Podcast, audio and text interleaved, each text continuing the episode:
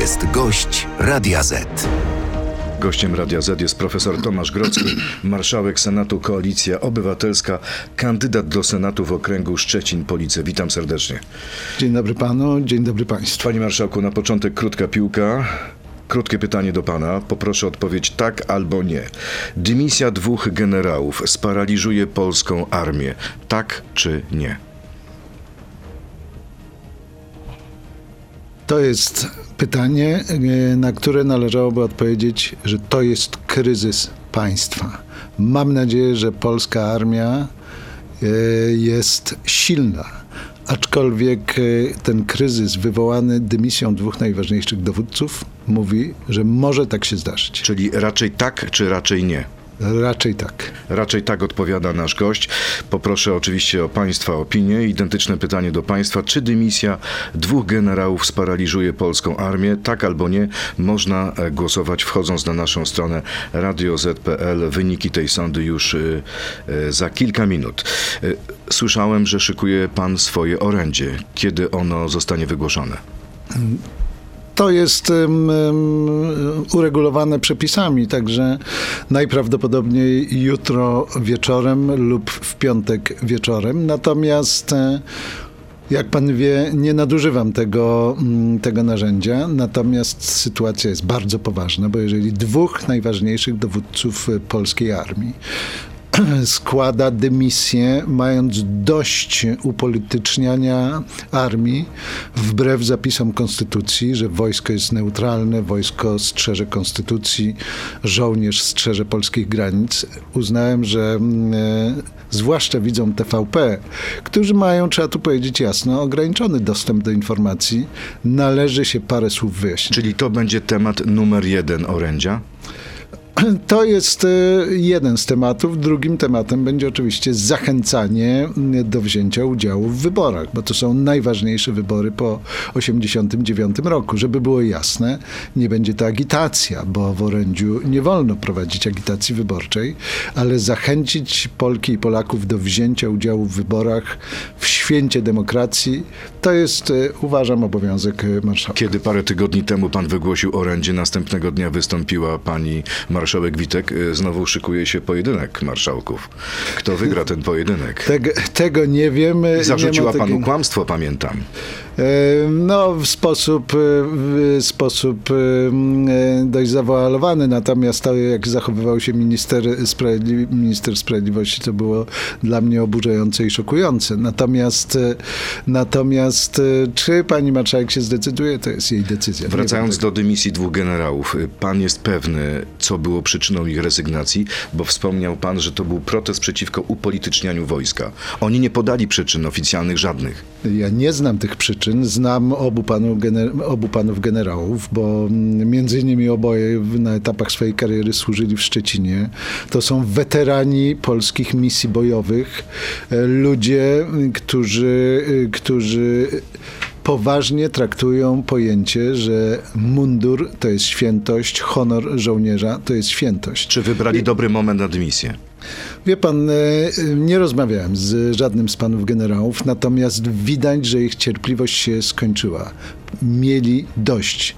Jeżeli leci rakieta przez pół Polski, która teoretycznie może nieść ładunek nuklearny i potem e, władza polityczna usiłuje to zamieść pod e, dywan, a następnie zrzuca winę na generałów. Jeżeli białoruskie bojowe śmigłowce latają sobie po naszym niebie jak po swoim, jeżeli ci generałowie dwaj najważniejsi generałowie są pozbawieni niektórych decyzji dowódczych, a o tym się mówi, to jest to rzecz niezwykle poważna. Są różne opinie na temat tej dymisji. Na przykład generał Leon Komornicki, w latach 90. zastępca szefa sztabu generalnego, twierdzi, że ta dymisja złożona w trakcie wojny na Ukrainie i po wybuchu wojny w Izraelu i na kilka dni przed wyborami, to jest cytat, to zachowanie haniebne, a obaj panowie są karierowiczami.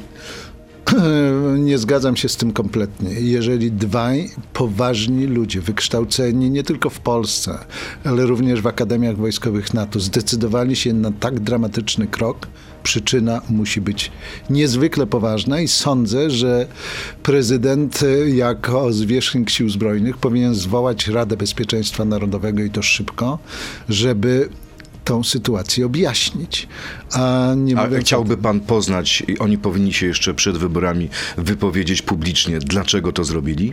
Żeby wszystko było jasne? Wie pan, chciałbym, żeby zwierzchnik sił zbrojnych em, e, wypowiedział się na ten temat i zwołał Radę Bezpieczeństwa Narodowego, bo to zaczyna przypominać tą propagandę w 1939 roku. Opowiadał mi jeden z ambasadorów Stanów Zjednoczonych, że w 1939 roku, gdzie byliśmy silni, zwarci i gotowi, teore- amerykańska ambasada w Berlinie 2 września wywiesiła na dachu wielką flagę amerykańską, bo byli przekonani, że tam się pojawią polskie łosie i będą bombardować Berlin po ataku 1 września. Widzi To pan wszystko- taką analogię? no to Aż wszystko. taką?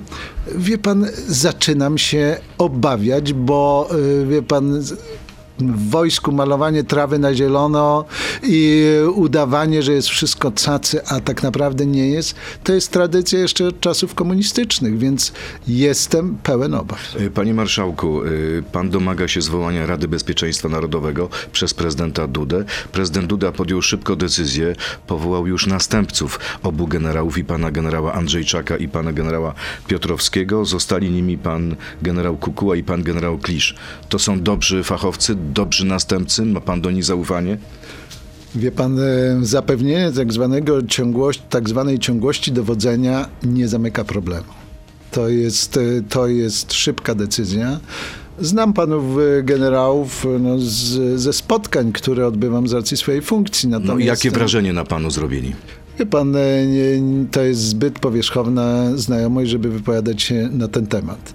E, Słyszy się różne opinie, ale zwykle opieram się na swoim zdaniu, a nie, nie potrafię mm, ich ocenić. Poznamy ich po działaniach, a nie po słowach. Natomiast, natomiast to nie kończy problemu, bo Wie pan, wydaje się, że jest, że w sztabie generalnym są również inne dymisje, przy czym e, dziwaczne tłumaczenie, że nie mówimy o wysokich oficerach, No właśnie, tylko o... y, minister Błaszczak zarzucał wczoraj Donaldowi Tuskowi, że kłamie. No wie pan, bo formalnie to, to są oficer, starsi oficerowie, czyli od majora do pułkownika, ale, e, ale to nie jest tak, że nic się tam nie zdarzyło. Ten kryzys jest poważny.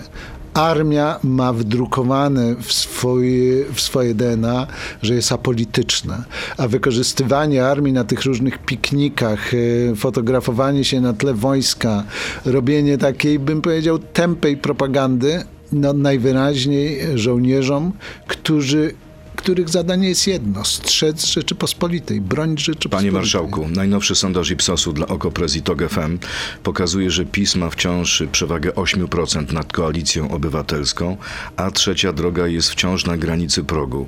E, Uważa pan, że na ten wynik wpłynęła też e, debata poniedziałkowa w TVP? Jak mówią niektórzy, niespecjalnie dobry występ Donalda Tuska? Wie pan, tą debatę ewidentnie wygrała opozycja, w tym Donald Tusk. W ogóle to nie była debata, to było, wie pan, takie w stylu Russia Today, gdzie jak nagrywamy państwu różne newsy, to jest tak zwana setka, trwa 100 sekund. Natomiast e, w tej debacie można się było wypowiedzieć przez 60 sekund. Dłużej trwało zadawanie pytań przez prowadzących i to w stylu za PO było źle, zapisu jest dobrze, co państwo o tym sądzą. No to nie traktuję tej debaty specjalnie poważnie i nie wierzę w te sondaże. Ale u bu- bukmacherów też prowadzi PiS. E, No to, mm, wie pan, Winston Churchill, jeden z najwybitniejszych polityków, powiedział kiedyś, że wierzy tylko w te sondaże, które sam napisał. Natomiast, e, natomiast trzeba jasno powiedzieć, że walka będzie do ostatniej godziny i będziemy, będziemy robić wszystko do ostatniej godziny przed ciszą wyborczą, żeby zapewnić sobie zwycięstwo. To teraz na koniec części radiowej naszej rozmowy krótka piłka, druga odsłona. Trzy pytania do pana marszałka. Kolejny wniosek o uchylenie immunitetu nie robi na mnie wrażenia. Tak czy nie? Tak, nie robi żadnego wrażenia, bo jest to dęte od początku do końca. Jak trzeba będzie, dogadamy się z Konfederacją, tak czy nie? W polityce nigdy nie mów nigdy. Przywileje socjalne dla Ukraińców powinny być wygaszone, tak czy nie? Nie. Powiedział nasz gość, marszałek Senatu Tomasz Grocki. Zapraszam Państwa do, teraz do części internetowej na Radio ZPL, Facebooka i YouTube'a. Tam, mam nadzieję, poznamy również wyniki naszej sądy. To jest gość Radia Z. A wracając do tych y, wyników, do tych sondaży, y, Pana zdaniem to, co stało się wczoraj, ta dymisja może wpłynąć na wynik wyborów? Nie sądzę, żeby w istotny, w istotny sposób, y, bo ludzie dopiero za jakiś czas dostrzegą, jak poważna jest sytuacja w polskiej armii. Wie pan, ja się łudziłem, że PiS, który zepsuł właściwie wszystko, za co się wziął, to armia będzie chroniona przed tą destrukcją. W dramatyczny sposób okazało się, że nie. Mamy już wyniki sądy. Czy dymisja dwóch generałów sparaliżuje polską armię? Tak odpowiedziało 59% naszych słuchaczy, uczestników sądy. Nie odpowiedziało 41%. Pan No, odpowiedział raczej tak, czyli, e, Czyli- ale, ale mamy pół na pół prawie, że 50, No 59. 60 do to 40. powiedzmy. Życzyłbym sobie takiego wyniku w wyborach. Czyli nie 60. wszyscy, nie wszyscy myślą tak jak pan. Spora grupa uważa, że nic się nie stało. No, ale większość myśli tak jak ja. Ale przewaga jest niewielka. No to jest naturalne, to jest, wie pan, w takich krótkich pytaniach. Natomiast e, trzeba sobie jasno powiedzieć, że ten temat jest bardzo poważny. Tak jak poważnym e, jest e, afera wizowa, jak poważną jest kwestia zapakowanych polskich elewatorów i silosów e, zbożem, które cwaniacy sprowadzili do Polski zamiast tylko je tranzytować do krajów, gdzie ono jest potrzebne. I ta lista, przypomnę panu, firm, które kupiły tańsze ukraińskie zboże, kreując gigantyczny problem dla polskich rolników, jest ciągle tajna. Dlaczego pana zdaniem? Bo jestem przekonany, że większość tych firm jest związana z partią rządzącą, dlatego oni usiłują ją ukryć, chociaż dawno powinni ją ujawnić i my to ujawnimy. E, W niedzielę nie tylko wybory, także referendum. Czy pan zagłosuje w referendum? Nie, nie będę głosował w referendum, bo e, wie pan, pytania, które są z gatunku, czy chcesz być młody, bogaty, szczęśliwy i żyć w najbogatszym kraju świata, no to nie jest poważne traktowanie idei referendum. Tak się składa, że ostatnią oficjalną wizytę składałem w Szwajcarii. Oni są mistrzami referendów. E, organizują je często i mm, mówili mi, jak to trzeba zrobić. Natomiast to, co, to, co mm, robimy w Polsce, to jest farsa. Prawdziwe referendum to będzie karta wyborcza. Panie marszałku, redaktorze. ale czy zachęcając do bojkotu, bo de facto pan wzywa do tego, żeby nie wziąć karty do głosowania, do referendum oczywiście, e, to nie jest postawa antyobywatelska, antydemokratyczna. Przecież referendum to jest najwyższa forma demokracji, bezpośredniej. referendum poważnie zorganizowane.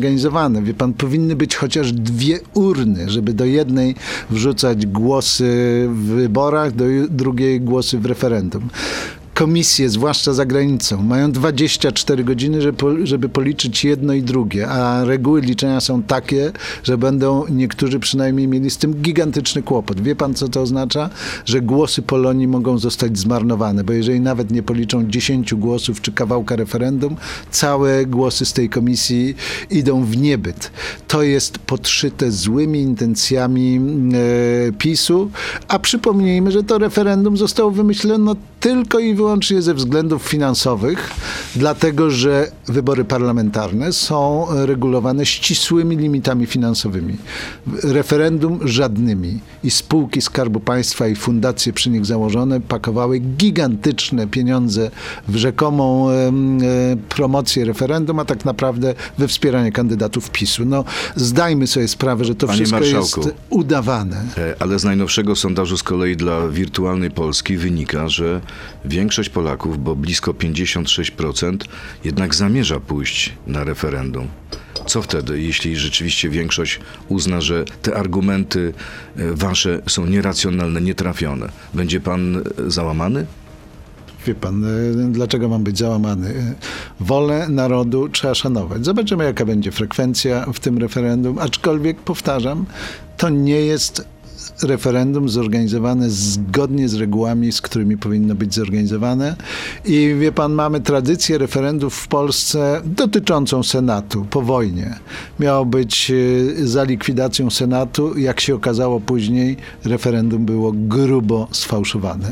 Mam nadzieję, że... Czy można porównać tę sytuację?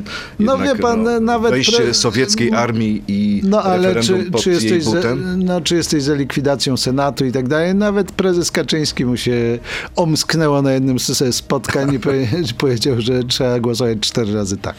No więc nikt tego nie traktuje mm, poważnie. To było narzędzie finansowe do płacenia grubych milion, milionów dla kandydatów A PiSu. wracając do krótkiej piłki. Prawdziwy polityk nigdy nie mówi nigdy. Jak pan wyobraża sobie e, rządzenie po wyborach, jeśli opozycja złożona z koalicji, z trzeciej drogi i lewicy, jeśli te wszystkie ugrupowania, mówię o trzeciej drodze zwłaszcza, dostaną się do Sejmu, jak pan wyobraża sobie rządzenie krajem, jeśli nie będziecie mieć większości? Czy wtedy dojdzie do rozmów z Konfederacją? Czy pan miałby jakiś problem rozmawiać z konfederatami? Wie pan, Konfederacja to nie jest struktura homogenna. Tam są ludzie o poglądach no, zbliżonych do liberalnej, liberalnych, zwłaszcza gospodarczo. Natomiast nie wyobrażam sobie rozmowy z człowiekiem, który publicznie deklarował swoją piątkę, że bez Żydów, bez gejów, bez Unii Europejskiej, bez podatków i bez aborcji. Czyli nie rozmawia pan z- z panem nie, Mencenem. Jeżeli się nie wyrzeknie tych poglądów i parę razy już się ich wyrzekał, to nie ma sensu z nim rozmawiać, bo są granice, które określał choćby kardynał Wyszyński. Do pewnego stopnia można iść na kompromis, a potem jest non possible. Czyli jeśli Sławomir Mencen publicznie wyrzeknie się jeszcze raz po wyborach tych poglądów, pan wyobraża sobie rozmowy z nimi na temat na przykład marszałka Sejmu czy rządu technicznego, tak? Jestem przekonany, że te rozmowy nie będą potrzebne. Że koalicja P- z PSL-em, z, którą rządzi, z którym rządziliśmy e, 8 lat, z e, trzecią drogą, z lewicą, będzie skutecznym rządem, który wyprowadzi Polskę na prostą. A wracając do tych y, przywilejów socjalnych dla uchodźców z Ukrainy, one wygasają mniej więcej w okolicach marca przyszłego roku. Pana zdaniem powinna być ustawa, która przedłuża te przywileje? Panie redaktorze, tam się toczy okrutna wojna. Agresor napadł na niepodległy kraj.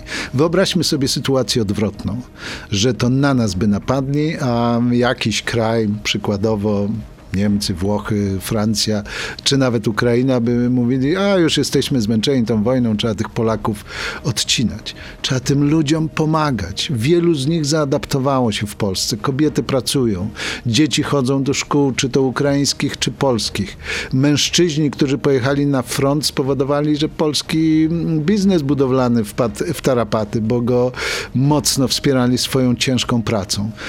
Tym ludziom należy się pomoc aż do zwycięstwa i nie mam co do tego żadnych moralnych A wątpliwości. nie bolą pana te wypowiedzi prezydenta Zełęńskiego, te zachowania władz ukraińskich, ta skarga do Światowej Organizacji Zdrowia, chociażby w sprawie ukraińskiego zboża? Nie, nie, to nie było do WHO, tylko do WTO. No, do. Organizacji Handlu. Natomiast wycofana, jak pan wie. Z, nie, deklaracja o zawieszeniu. No tak, bo wie pan, bohaterscy rolnicy ukraińscy na zaminowanych polach robili to, co robią przez całe życie, żeby zapewnić zboże światu. My mieliśmy tylko to zboże transferować do naszych portów. Tymczasem zapakowali cwaniacy, którzy je kupili za tanie pieniądze, polskie elewatory przyszły polskie żniwa i polscy rolnicy zostali z przysłowiową ręką w nocniku. Tu nie ma żadnej winy Ukraińców. Oni swoją misję zapewnienia zboża dla świata e, wypełniali. Na, natomiast to u nas sprawa została zepsuta i jak dziesiątki spraw zepsutych przez e, PiS. Czyli pan by nie przedłużył tego embarga po 15 września? Powiem panu więcej. Jak y, byłem z oficjalną wizytą w Niemczech, rozmawiałem z ministrem rolnictwa Niemiec w obecności szefa Bundesratu, pana Częczera. On mówi, bardzo proszę, nasze porty mają zdolność y, eksportową zboża około milion ton na miesiąc. Razem mamy milion siedemset. To opróżnimy te mm, e, magazyny szybciej, żeby polscy rolnicy mogli sprzedać swoje zboże. Tylko niech ten Telus do mnie zadzwoni. Pytałem po paru tygodniach, oczywiście nie zadzwonił, bo ta władza szuka wroga w Berlinie, w Brukseli, w Kijowie, a nie w Moskwie. Ale podobno zadzwonił do Wilna i podobno mają być wykorzystane porty litewskie. No dobrze, ale porty litewskie, a porty niemieckie, zdolność e, eksportowa, wie pan, jest e, trochę Panie nieporównywalna. marszałku, to teraz y, seria pytań od naszych y, słuchaczy. Jeśli wygracie, to czym nowe rządy Platformy będą się różniły od rządów y, Platformy i PSL-u z lat 2007-2015? Pomijając, że to nie był zły czas dla Polski. Suchą stopą przeszliśmy przez gigantyczny kryzys finansowy, który, który uderzył w cały świat. Ale wie pan, ze wszystkiego należy wyciągać wnioski. Odsyłam słuchacza do 100 konkretów em, Platformy. To jest na stronie internetowej.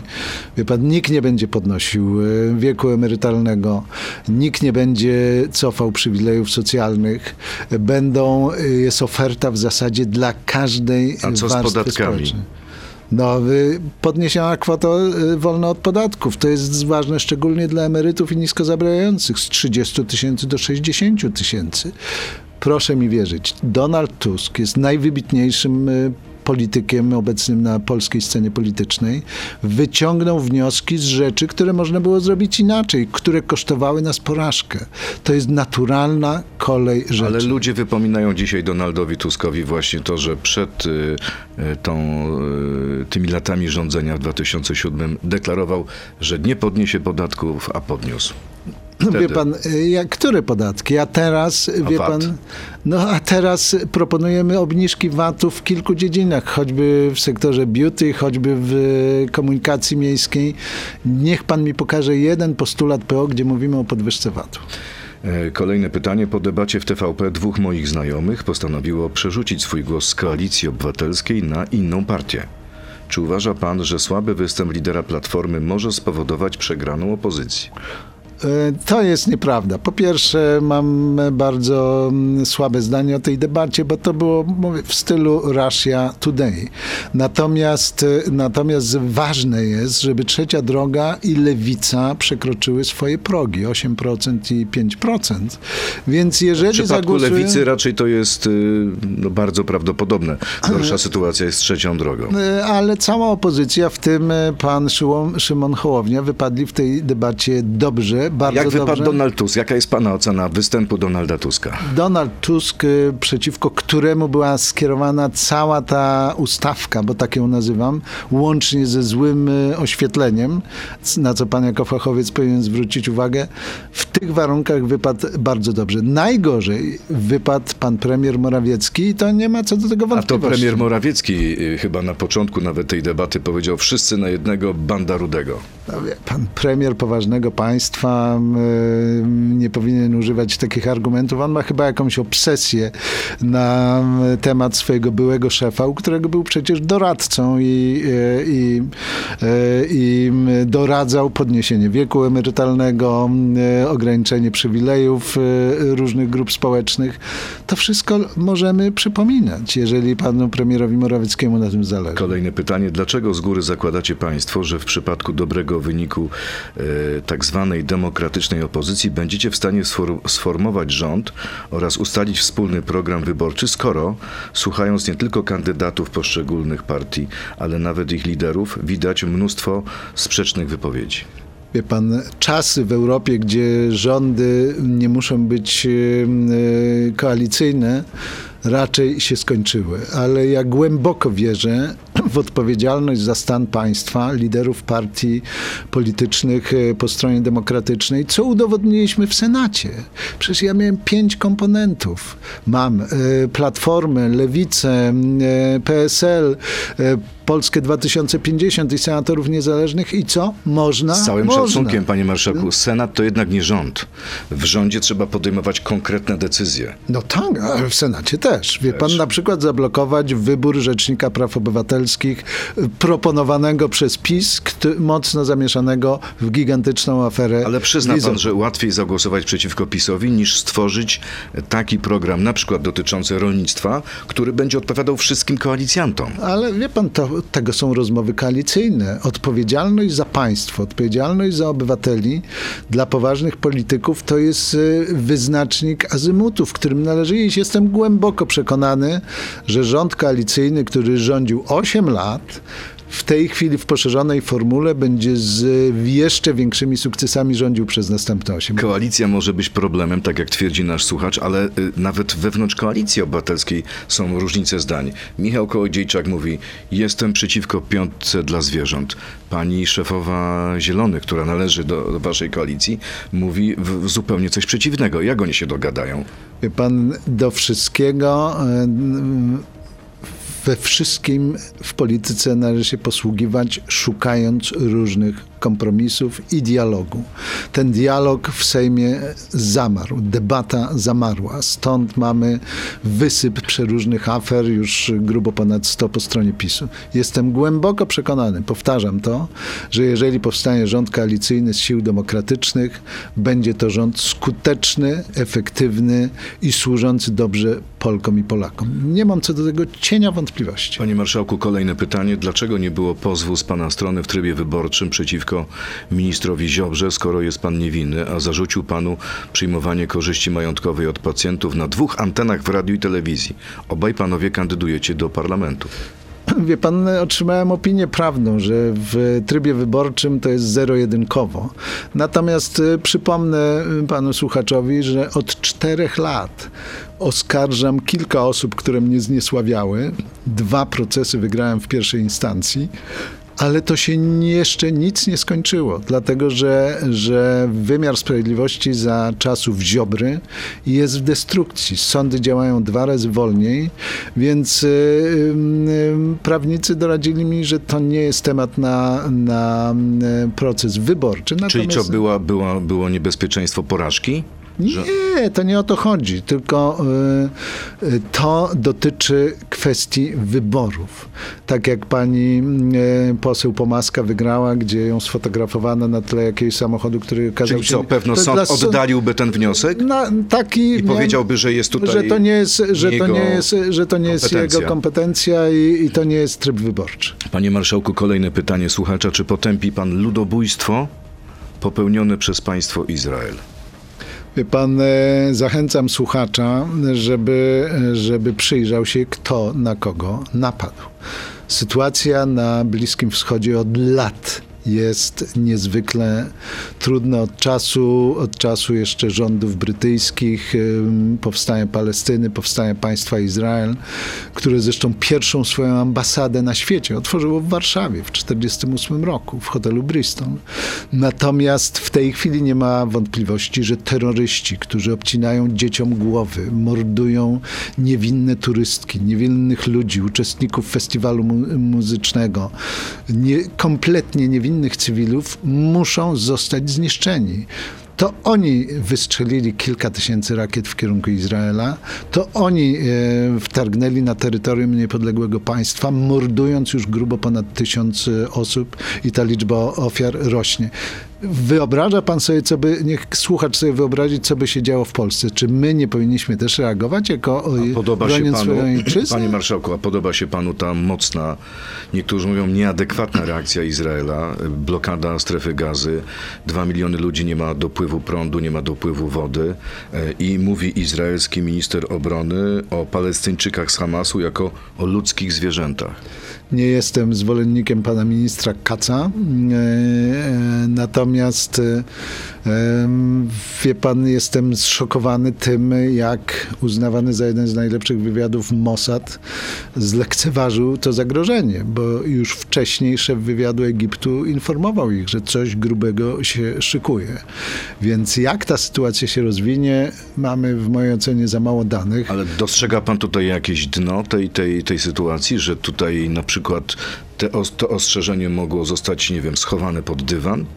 Wie pan, e, w Izraelu premier Netanyahu usiłuje dokonać podobnej destrukcji sądownictwa jak, jak w Polsce. Co zresztą manifestanci w Tel Awiwie i w innych miastach zawsze mówią, nie rób tak jak w Polsce. Natomiast e, Izrael jest pod ciągłą presją, że sąsiedzi chcą go zniszczyć, zanihilować, wymazać z mapy. Przypomnę, że nas też wymazano z mapy na 123 lata on walczy o swój byt, o życie swoich obywateli. ta walka to nie jest, to nie jest, że tak powiem, miód z cebulką, jak to mówią. Ta walka jest brutalna z obu stron, ale trzeba sobie jasno powiedzieć, to Hamas pierwszy rozpoczął tą ofensywę. Panie marszałku, pytałem o konfederatów, pytałem o, tych, o, tym, o to, z kim ewentualnie moglibyście rozmawiać. Pan powiedział, że z Mencenem, jeśli ten nie wyrzeknie się tak, to, to nie tych wszystkich swoich słów, a z Krzysztofem Bosakiem? Co pan Krzysztof, myśli? Uważam e, Krzysztofa Bosaka za człowieka o poglądach, z którymi niekoniecznie się zgadzam, ale on parokrotnie udowodnił, że jest poważnym politykiem. A on wczoraj w tym studiu, panie marszałku, skrytykował pana, powiedział, że ma pretensje do pana i nie rozumie, dlaczego pan wywiesił flagę Izraela.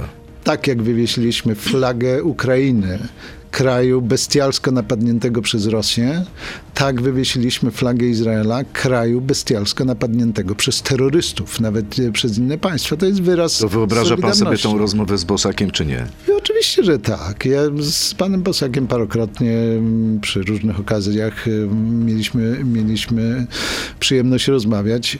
Wie pan, mm, to jest, jeżeli zostanie obdarzony mandatem przez ludzi, jeżeli zostanie wybrany do parlamentu, powtarzam, nie muszę się zgadzać z jego poglądami, natomiast rozmawiać e, jako marszałek Senatu kilkakrotnie gościłem różnych konfederatów w różnych kwestiach, w tej chwili może już mniej istotnych. To jest oczywiste, że, że jeżeli dostajemy mandat od ludzi, jeżeli zostajemy posłani do Sejmu czy wybrani senatorami Rzeczpospolitej, to naszym obowiązkiem jest szukać najlepszych rozwiązań dla Polski. Czyli nie ma gorszych i lepszych służba. mandatów. To jest służba Polsce. Wielu polityków pojmuje pracę w parlamencie jako służbę. Chyba nie wszyscy, zwłaszcza po stronie partii rządzącej, ale to jest oczywiste.